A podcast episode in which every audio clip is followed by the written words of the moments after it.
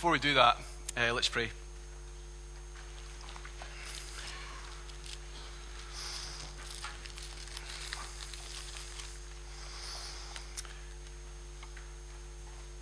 Heavenly Father, we read in your word that it is breathed out by you, that it is useful for teaching, rebuking, correcting, and training in righteousness. And even though this passage is small and our time is brief, I pray that you would do these things, Father, so that we might be thoroughly equipped for every good work.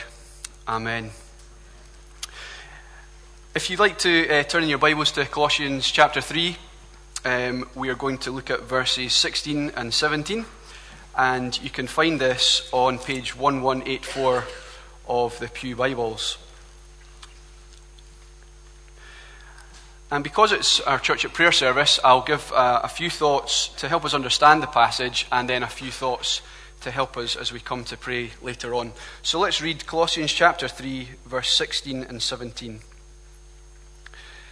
Let the word of Christ dwell in you richly as you teach and admonish one another with all wisdom, and as you sing psalms, hymns, and spiritual songs with gratitude in your hearts to God. And whatever you do, whether in word or deed, do it all in the name of the Lord Jesus, giving thanks to God the Father through him. The problem in the little church at Colossae was simple. It was in danger of falling for false teaching. False teaching which undermined the supremacy of the Lord Jesus Christ in all things and the fullness that can only be found in him. And when the Apostle Paul found out about this false teaching, he wrote to the Colossians, firstly to remind them of this gospel of the Lord Jesus Christ, which saved them from their sins, and secondly to contrast this gospel with the false teaching which could not save them from their sins. And that is what chapters 1 and 2 of Colossians are about. And then in chapter 3, Paul instructs the Colossians how to live out their faith in different scenarios, such as in their relationship with Christ in their relationships in the family home, in their relationships at work, and in their relationships with outsiders. And in our two verses tonight, Paul is instructing them how to relate to one another within the church. So, what should we do when we meet with fellow believers on a Sunday, uh, or in our groups during the week, or even informally? And what should our attitude be? Well, from what Paul says in this passage, my first point is this the church should be united under Jesus' word. United under Jesus' word. Look at verse 16 with me.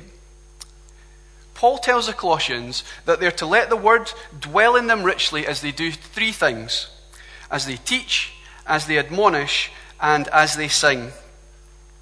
Now, when we talk about the word of Christ, what we mean is the Bible. Um, Jesus says in John 5 that it, the scriptures testify to him. And that is what Paul uh, wants to dwell richly in the Christians the Word of Christ, the Bible. Paul wants the Word of Christ to be at home in them, to go deep into their hearts and to inform everything that they do. And this is a particular challenge to us. I wonder if this is true of you. I wonder also whether it's true of me and of us collectively. Do we know the Bible? Do we love it? Do we meditate on it? Do we esteem it? Well, if we do, it will hugely affect how we relate to others. And with that in mind, let's think just briefly about the three specific ways of relating that Paul mentions uh, in this passage. Firstly, teaching. Teaching is where we explain and apply the word of Christ to, to, to each other. And Paul is talking in this passage more broadly than simply preaching, as I'll explain shortly, although it's not less than that. Secondly, admonishing, uh, not a word that we use a lot, but it just means to warn. And in the context of this passage, Paul means warning others about the danger of wandering from the truth. And notice that when it comes to teaching and admonishing, everyone is involved. Paul says, as you teach and admonish one another. Not everyone can have a public role, but everyone has a role in speaking the truth to other members and in correcting them if they're drifting from the truth. Thirdly, singing. The songs the church sings are to reflect the word of Christ and all that Christ has done for us. And notice, would you, that singing is to be done with gratitude in our hearts. Singing isn't just an opportunity to stretch our legs, it's one of the main ways that we express our thanks to God. But here's a question Why is the word of Christ so central to these three areas of church life? Well, it's because this is where we found wisdom to carry out these responsibilities. Let's be clear uh, the, the, the wisdom there in verse 16 is not man's wisdom. This is wisdom that comes from allowing the word of Christ to dwell in us richly. And in fact, that was Paul's prayer for the Colossians back in chapter 1 that God would fill them with the knowledge of his will through all spiritual wisdom and understanding, so that they may live a life worthy of the Lord and may please him in every way. Letting the word of Christ dwell in us richly is not simply about possessing facts, it's about speaking this wisdom into each other's lives so that we are built up as the body of Christ. And this is why Paul wants the word of Christ to dwell in the, the Colossians' lives richly as they teach and as they admonish and as they sing to one another.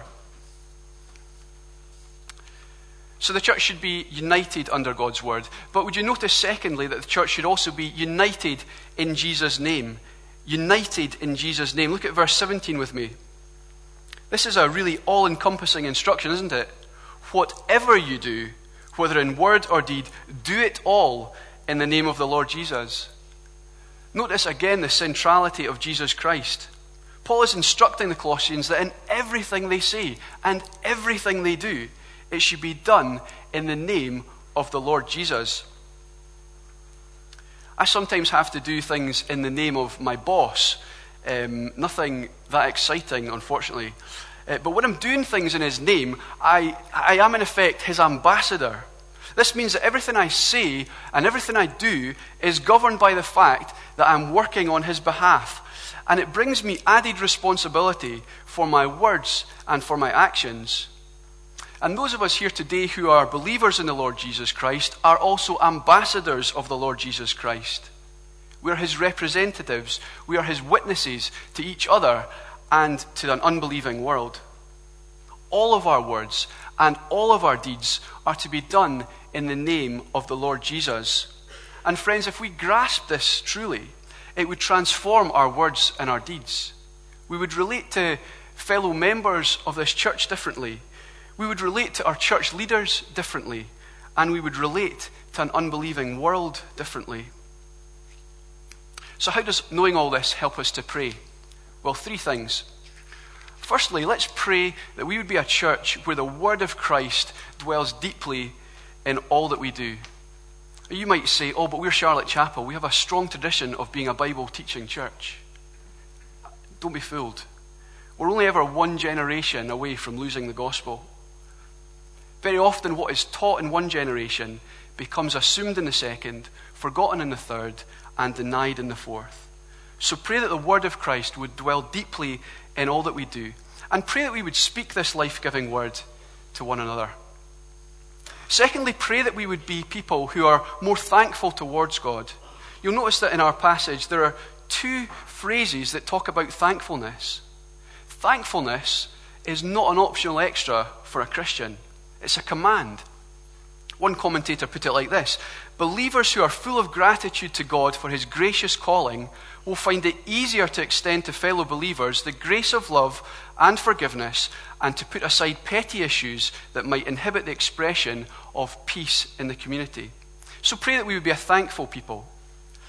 Thirdly, and finally, pray that in whatever we do, whether in word or deed, we would do it all in the name of the Lord Jesus. There's an inbuilt assumption in verse 17 that members of the church will be doing something in the name of the Lord Jesus. And whatever you're doing to support the mission of this church, whether you might think it, whether it's uh, important to you or not, remember who you're doing it for the Lord Jesus. And I think at the same time, we need to confess there are things that we do and things that we say that are not befitting of the name of the Lord Jesus. Things that, to use the language of Paul in Colossians, should have already been put to death. So pray that our church would be a place where the yardstick for all that we say and do is whether it can be said or done in the name of the Lord Jesus. Let me finish by saying this. When Christ's word dwells in us richly as we teach and admonish and sing, when all of our words and our deeds are done in Christ's name, that will be a united church where there will be much gratitude in our hearts to God the Father through Christ. That is a church that is living out what it means to be in Christ, and that is a church that I hope we all long to be a part of as we come now to spend some time in prayer together.